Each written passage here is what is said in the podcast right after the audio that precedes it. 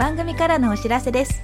この度、マナのウェブクリエイターカフェは配信100回を記念して、2024年6月6日夜7時より東京渋谷で公開録音を行うことになりました。公開録音の詳細は番組詳細欄のリンクよりご確認ください。たくさんのご応募お待ちしております。ウェブクリエイターボックスマナでした。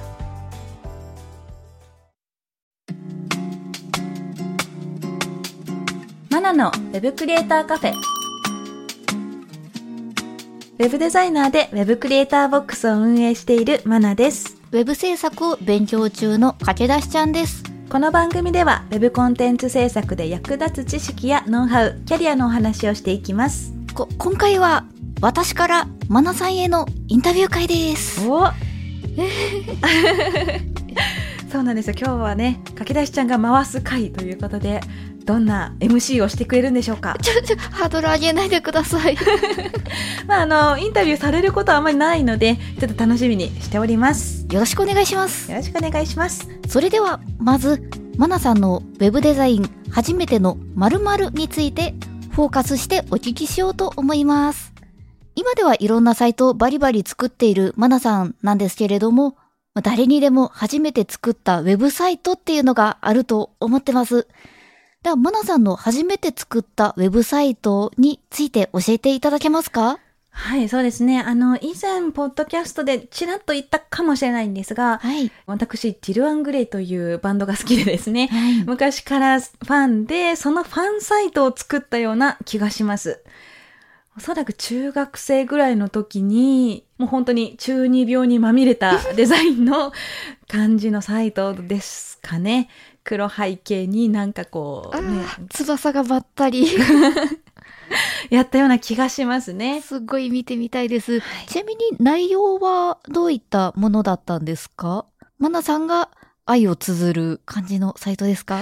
えーと、そうですね。まあその頃、なんか掲示板とかうんうん、チャットとかうん。で交流するみたいなのが確かあったと思うので、そういうのを設置したりうんうんかな、だったような気がしますね。で、そのメンバーの写真を勝手にアップしたりしてね。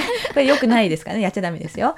ちょっともう時効だと思っておりますが、もう削除してますので、はい。そういうのだった気がしますね。そこでファンの方とお話ししてたんですか？そうです、そうです。で、実際にライブ会場で会ったりとかですね。ええはい。やってましたね。オフ会、うんオフ会っていうのかな？うんうんうん。で、そうだ、その中学生の時にそういうサイトを作っていて、で、高校に入学した時に、そのサイトを見ていたファンの方と、同じ高校になって、あー、みたいなことになりましたね。あーちょっと内緒にしとこうね、みたいな感じで。二人でね、元気してるかな。中学生の時からうん行動力がすごかったんですね。どうなんでしょうね。なんかまあ、もう引きこもってますよね。でも、サイト作ってるんで。引きこもりつつ、まあ、ライブ会場でワイして。サイトで交流しつつう、ん、まあ、だからそうですね。知らない人とうん、その頃から話すのは苦じゃなかったんでしょうねい。やーもう初めて作ったウェブサイトからもういきなりうんいろんなものを生み出していた花さんが、もうそのままウェブ業界に行ってしまわれたはいということで、はい。このウェブ業界を志したきっかけは何かありますか？そうですね。あの、やっぱデザインとかは昔から好きで、高校の時はファッションデザインを専攻してたんですが、まあ、その後、うんファッションだけじゃなくて、広告とかのデザインもしてみたいなと思いまして、はい。で、えーまあ、日本でですね、そういうデザイン関係のお仕事してて、で、うん海外にうん。いろいろあって行きまして、で、その時にはいグラフィックデザイナーとして働きたかったんですけど、もう当時でもウェブデザインの求人ばっかりだったので、なんならシャーなしでウェブ制作の勉強をしてっていうのがきっかけですね。ウェブデザインの求人ばっかりだった。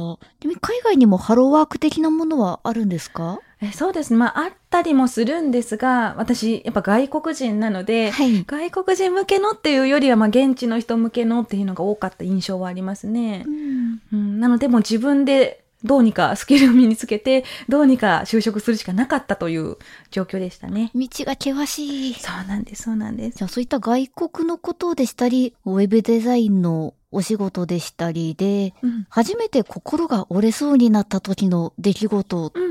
があれば、差し支えない範囲で教えていただけますか？そうですね。本当にいろいろ細かいものはたくさんあるんですけど、はい。もう本当に無理だなっていうので覚えてるので言うと、うん。まあ、当初決めておいた契約内容以上のことを後から後から加えられて、っていうのがですね、お値段も変わらず、はい。これもあれもやってよっていうのがですね、うんあったりしましたね。で、まあ、具体的に言うと、ウェブサイトのデザイン、3ページ分だったかな、複数ページのウェブサイトのデザインだけのお仕事だったんですが、はい。後から数ページプラスされたりとかん、で、コーディングもしてよ、みたいな感じで言われて、それが大変でしたねう。わうーん。で、その時契約書とかちゃんと作ってなかったのであ、いや、ウェブサイトのデザインってコーディングも入ってるでしょみたいなのをえ言われて、いや、いやいやいや、みたいなことになってたんですが、はいまあ、結局契約書作ってないからっていう感じで、ちょっと揉めに揉めたっていうの最初の出来事だったかなと思いますね。で、もう仕事中もすごいそれでどんよりしてたみたいで、うん。その時働いてた会社のおばちゃんにですね、ナンシーとアリシアに慰められて。で、契約書がこういうふうに大切なんだよっていうのをそこですごく説得されましてですね。で、契約書を作ってっていう感じにしましたけど、契約書そうですよね。うん。私も昔作ってた時に契約書は作ってなくてですね、うんうんうん。修正は無制限になっていたし、なんならあのね突然 Slack が飛んできて、うんこのサービスについてどう思う？ほうやってみたいんだけど高いんだよね。もっと安いやつあったら探してよって言って、はいはいなんかツールを探す係にまでなってましいた。それはね、今だったらもうそのまま AI にね、あ、そうですコピペね。して、最適解みたいなのをまたコピペ返しして、みたいなのできそうですけどね。確かに当時はなかったですね。そうですよね。だからその時のあれこれ後から言われたっていうのは結局、うんお金もらわなかったんじゃないかな。もう、そんなん言われるんだったらもうやらないですみたいなのをうん言いなさいってこうナンシーとアリシェに言われて、はい。で、そのまま言って多分お金もらわなかったんだと思うんですね。わあはい。なので、契約書、あとは、なんか前金ももらっときなさいよ、みたいなの言われて、ううんん。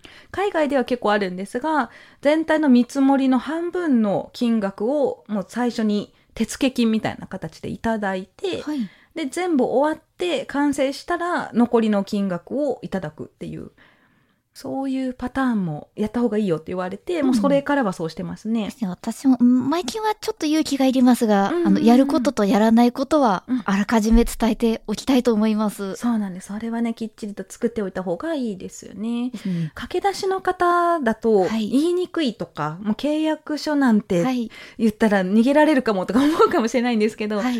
まあ、それで逃げるような人だったらもうめんどくさいことになるのは分かってますので ちゃんとこっちは仕事してますよ感を出すためにもうん契約書は作っておいた方がいいかなと思いますねい。や、そうですね。駆け出しの方、契約書は作ってください。作りましょう。今だったらテンプレートとかもね、あの似たようなのあると思いますので、はい。うん、そんな感じでそんな感じで考えておくといいと思います。と、それでは続きまして、マナさんは海外でたくさんお仕事をされていたということで、ぱなかなか聞けない海外のことについていろいろ聞いてみたいと思います。はいまずは、海外で一番大変だったことを教えてください。そうですね。これも本当にね、大変だったことはたくさんあるんですが、ままあ、サクッと答えるんであれば、英語とビザですね。英語って、まあ、言語ですよね。私がいたのは英語圏なので英語なんですが、はいまあ、言葉とビザ、滞在するためのね、ビザっていうのが必要なんですが、うんそれの取得も結構大変でした。言葉で言うと、本当に、あの、親切な方もたくさんいるんですね。こっちの英語が拙いっていうのは分かってるので、うんあの、ちゃんとゆっくり喋ってくれたりとか、いう方の方が大多数なんですが、はいやっぱり中には、ちょっと辛辣なことを言ってきたりとか、うん。うん、いうこともありますし、特に仕事をするってなると、はいもうできて当たり前として見られますので、うんまあ、すごい早口で話されたりとかいうのもありますし、そういうのは大変でしたね。何度泣いたことか。うんきっとあの当時は翻訳機能とかもうんほとんどなかったんじゃないんでしょうか。そうですね。その頃スマートフォンも出始めたぐらいで、んまだあの電子辞書みたいなの持ち歩いてた気がしますね。当時 iPhone の契約とかあの外国人なのでできなくて、はい。で、電子辞書みたいなの持ち歩いてたりとか、翻訳もね大変だったりするので。頑張りました勉強しましたよマナさんが無事に帰ってきてくれてよかったです。あとビザっていうのがパスポートとは別で、うんまあ、長期滞在するときに必要なものなんですね。で、えー国によって、まあ、どんなビザが必要なのかっていうのは違うんですが、はい。まあ、学生だったらその入学許可証が必要だったりとか就労ビザだったら、えー働くその雇用主のサインが必要だったりとかいろいろあるんですが、その辺がこうビザが切れるから国を変えなきゃいけないとかビザを更新するためにあれしなきゃいけないこれしなきゃいけないとかずっと悩んでますよねビザについてはね。ビザが切れるから他の国へ行くとか、もうそういうレベルで再び取るのは難しいですかね？再び取るのも、取り直し？うん、取り直しもできる場合もあるんですが、うんやたら長くいると、うんお前なんでおるんやみたいな感じで、うんうんうん。例えば学生ビザを取りました。学生に、うん。まあ、大学行きましたのでだ学生ビザです、うんで卒業したのに学生ビザを取るってまたおかしいじゃないですか。そうですね。うん、もう学校行ったじゃんみたいな感じになったりとかう、んうん。うん、いうこともあったりでちゃんと滞在するちゃんとしたこう証明が必要だったりしてじゃあ、まあ、日本に帰るか他の国行くかっていうパターンになりますかね。なんだか壮大ですね。そうなんですよずっとね大変でした。まあ、そんなこんなでカナダとオーストラリアとイギリスっていう3カ国を転々する羽目になりましたね。はい、そういえば、あの、学生と言ったら、うんマナさんは海外の学校に行かれていたんですか？はい、そうです。インターンに行かれたんですかね、うんうん、海外で。そうですね。私がカナダのバンクーバーっていうところで、えー専門学校に行きまして、うんで、その学校だったらインターンシップっていうプログラムがあって、はい。あの座学、学校の授業が終わった後に職業体験っていう形でうんインターンとして実際の企業で働くっていう期間もあります。はい。でそれをしないと卒業できませんよっていうものですね。うんうんうんはい。なので、日本でもあるとは思うんですが、結構海外の方が本格的に働くっていうイメージはあるかもしれないですね。基本、有給でお金もいただけますし、うん、そうなんです、そうなんです。まあ、学生なので、正社員と同じくらいっていうわけではないんですが、はい。基本有給かなとは思いますね。で、そのインターンから、うんなんでしょう、君、ここ来ないみたいにはい、就職できるパターンもはいあるんですか、はい、その通りです。大体、まあ、それを目当てでインターンをしている生徒さんがほとんどですし、企業側も雇いたい人を突然雇って、うんなんか変な人だったりとか仕事できなかったら嫌なので、はい。まあ、インターンのうちからどういう人なのか見ておきたいとかうんいうメリットもありますよね。いいですね。ミスマッチが減らせそうです。そうです、そうです。まあ、これが王道パターンかなとは思いますね。はい。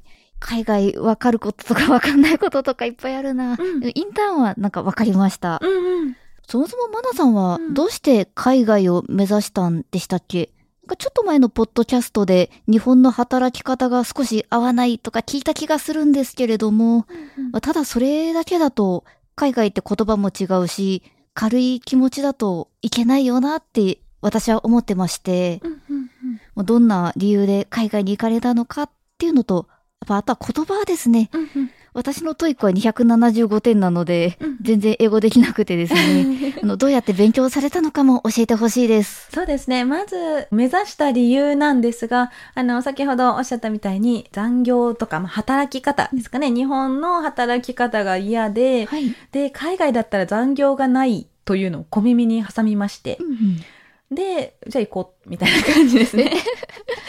で、あのーそうね、軽い気持ちではいけないんじゃないかっていうおっしゃったんですが、はいもうびっくりするほど軽い気持ちで行きましたね。じゃあ行けばいいやんけ、みたいな感じで。で、ちょっとちゃちゃっと調べて、はいパスポートを持って、よし行こう、みたいな感じで。現地で鍛えられてきたんですね。そういうことですね。その当時が多分、19、20歳。え ?20 歳？うん、くらいだったので、うんもう何も怖くなかったんでしょうね。お行ったらみたいな感じで。これが若さ。ね今だったら考えますよね。はい。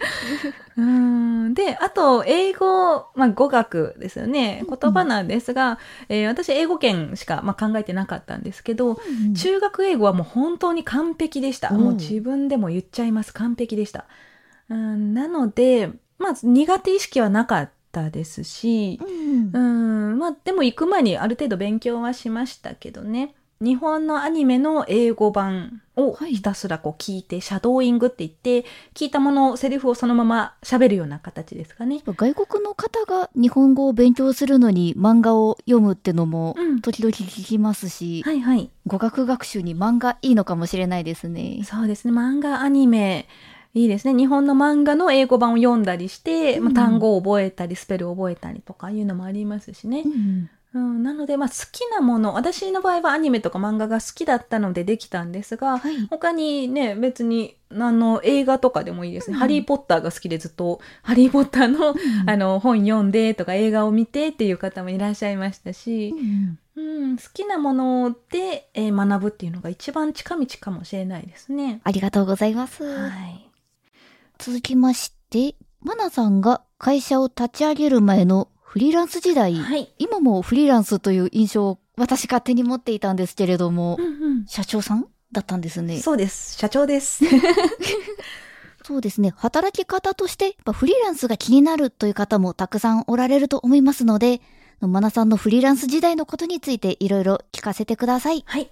フリーランス時代に一番大変だったことあったら教えてください。えーそうですね。仕事自体はそんなに大変な印象はなくて、最初からこう契約書書いたりとか、あの見積書書いたりとか、はい。いろいろ紆余曲折はあったんですが、うんまあ仕事自体は楽しくできてたんですね。はい。でも大変だったなっていうのは確定申告。あ、あるんですね。あります、あります。海外の確定申告がめんどくさかったですね。なんか書類、日本の書類とかをはい全部翻訳しなきゃいけないとかもありましたし、はい。うん、だから海外であの受けた仕事は全部海外でうんうん申告したりっていうのもあったりして、まあ、これもねアカウンタントのアカウンタント会計士か、はい。会計士の方海外の会計士の方にお願いはしたんですが、はい。何回もこうやっぱスムーズにいかなくて、これはどういう収入ですか？これは違うんですか？これは何ですか？みたいな感じでやり取りをねずっとリサっていう方としてて、はい。い。はい、なんとかなったんですけど、結構大変でしたね。やーもう日本の確定申告ですらとても大変なのに。うーん、まあ日本も最近は便利になりましたよね。結構パパッとできるツールだとかサービスも増えてきたので、はい。まあまあまあ、それに比べたらやっぱ大変でしたね。はい、だからフリーランスの仕事よりも、はい仕事以外の事務作業が大変っていう印象の方が多いですね。確かに会社員だとうんやってくれますもんね。そうなんですよ。そこがね、いいとこですよ。そんなフリーランスですが、うんいいこともはいきっとありますよね。はい、はいなの。でメリットやデメリットを教えていただけますか？そうですね。メリットで言うと、まあ、よく挙げられてる時間も仕事内容も自由に決められるっていうのは、やっぱりそうなんですよね。うん、管理は自分でしなきゃいけないっていうのもあるんですが、はいまあ、それ以上に自分の好きなところで好きな時間に働けるっていう、これはやっぱメリットですよね。はい。で、デメリットは先ほどの内容とも被るんですが、仕事以外の仕事量が増えるというか、あの、作業内容以外の仕事量が増えて、確定申告もそうですし、契約とか見積もり営業、うん問い合わせ対応、はい。納税とかもそうですよね。はい、全部自分でやるので、ね大変ですよね。大変ですね。その辺がね、全部できるんであれば、フリーランスもいいかなと思うんですが、いいことばっかりじゃないよとは思いますね。そうですよね。うん。営業とか、ズーム打ち合わせとか、いろいろやりましたけども、うんそう営業してる間とかに給料は発生しないので、はい。ちょっと辛くなる時ありますよね。そうですよね。なんかメールのテンプレートを作るだけでもはい結構時間がかかったりして、はい。あれ何の時間だったんだろう？みたいな感じで。ね、あっという間に時間が流れちゃうっていうこともあるので、まあその辺も、もし今仕事、会社員として働いててフリーランスを考えるんであれば、会社員でいるうちにちょっとずつね、やることを見ておくとか、ドキュメントを揃えておくとか、そういうのをした方がいいと思いますね。そうですね。いきなり辞めた後にうん準備から始めると、うん心辛くなっちゃうかもしれないですね。そうなんです。無給の期間が多分増えちゃうので、うんうん、仕事の合間にちょっとずつ地盤を固めていくっていうのが大切ですね。ですね。では、そんな方にですね、うん会社員ではなく、うんフリーランスを目指そうという方にアドバイスがあればお願いします。そうですね。あの、やっぱり思ってるほどいいことばっかりじゃないよというのはよく言ってます。むしろこう安定した収入源がないんだったら会社員の方が得るものは多いかなと思うんですよね。うんうん、フリーランスだったら、まあ儲かったら儲かったで所得税もすごいんですよ。もうすごいんですよ。どんだけ取るんや。そう、天引きされた方が、なんでしょう、心が安定しますよね、きっと。そうなんです、そうなんです。だから、まあいいことばっかり見ずに、うん周りの人の声も聞いてみようと。いや、本当に、あの、SNS でいい情報ばっかり探したくなる気持ちはすごいわかるんですけれども。そう。そうなんです。だから、そういう人ってやっぱこう、ツイッターでなんかフリーランスって検索した時に、はいフリーランスデメリットみたいな感じで、悪い方の口コミみたいなのも見ておいた方がいいかなと思いますね。本当にそう思います。はい。それではここでリスナーさんから届いているお便りを紹介していきたいと思います。ペンネームハマーさんからいただきました。こんにちは、マナさん、駆け出しちゃん。こんにちは。こんにちは。いつも楽しみにしています。フラットデザインの話がありましたが、HTML5 の普及以降、クラスブラウザ、かっこ死後に対する意識は大きく変わりましたね。ポッドキャストを通じて業界の動向などについてお話が聞けて嬉しいです。これからも素晴らしいポッドキャストを楽しみにしています。ということなんですが、クラスブラウザとかわかりますかね？今から調べます。はい、これがブラウザって結構いろいろ種類がありまして、今多分多くの方が使っているのが Chrome、Google Chrome かなと思うんですが、他にも Safari とか Edge とか、はい Firefox とかいろいろあって、まあ、それにもうちゃんと綺麗に全部のブラウザで見えてるかどうかっていう、これがまあクラスブラウザ対応するっていうふうに言ったりしますね。インターネットエクスプローラーが大変だっていうやつでしたっけ？はい、その通りです。インターネットエクスプローラー、特に6、6が ?6。本当にね、意地の悪い子だったんですよ。まあ、今となってはいい思い出ですけどね。うん、ちょっとまあ、多くは語るまいっていうくらい、あまりね、思い出したくないものなんですが、そういう、えーものとかもこう、インターネットエクスプローラーだったらガッタガタになってるけど、こっちだったら綺麗に表示されるとか、いうこともあったりして、それをいかに綺麗に揃えるかっていう、そういうものもね、ありましたね。はい。今はだから、どのブラウザーで見てもそんなに大きく変わらないので、はい。まあ、ブラウザー側がね、賢くなってくれたりとかいうのもありますし、うん、そういうことで、あの、そこまで意識はしなくてもっていう形になってますね。ありがたいです。はい。ハマーさん、メッセージありがとうございました。ありがとうございました。今回は私からマナさんへのインタビューでしたが、いかがでしたか？えやっぱ駆け出しちゃんの MC は違うなって思いましたね。え、ちょ、待って待って待って、どういうことですか？話しやすかったです。ありがとうございます。いや、まあ、あの本当にね、インタビューされる機会あんまりなかったっていうのもありますし、多分多くの方がね、あの、聞いてみたいなっていうポイントがまとめられてたんじゃないかなと思いますので、役に立てたらいいかなと思います。確かに、もうマナさんのインタビュー聞きたいという方たくさんいたと思いますので、こういう会ができてよかったです。はい。こちらも楽しかったです。ありがとうございました。ありがとうございました。さて、この番組では感想や質問、リクエストなどお待ちしております。番組詳細欄にあるリンクよりお気軽にご投稿ください。ツイッターではカタカナでハッシュタグ web カフェをつけてツイートしてください。そして Apple Podcast や Spotify の Podcast ではレビューもできますので、こちらにも感想を書いていただけると嬉しいです。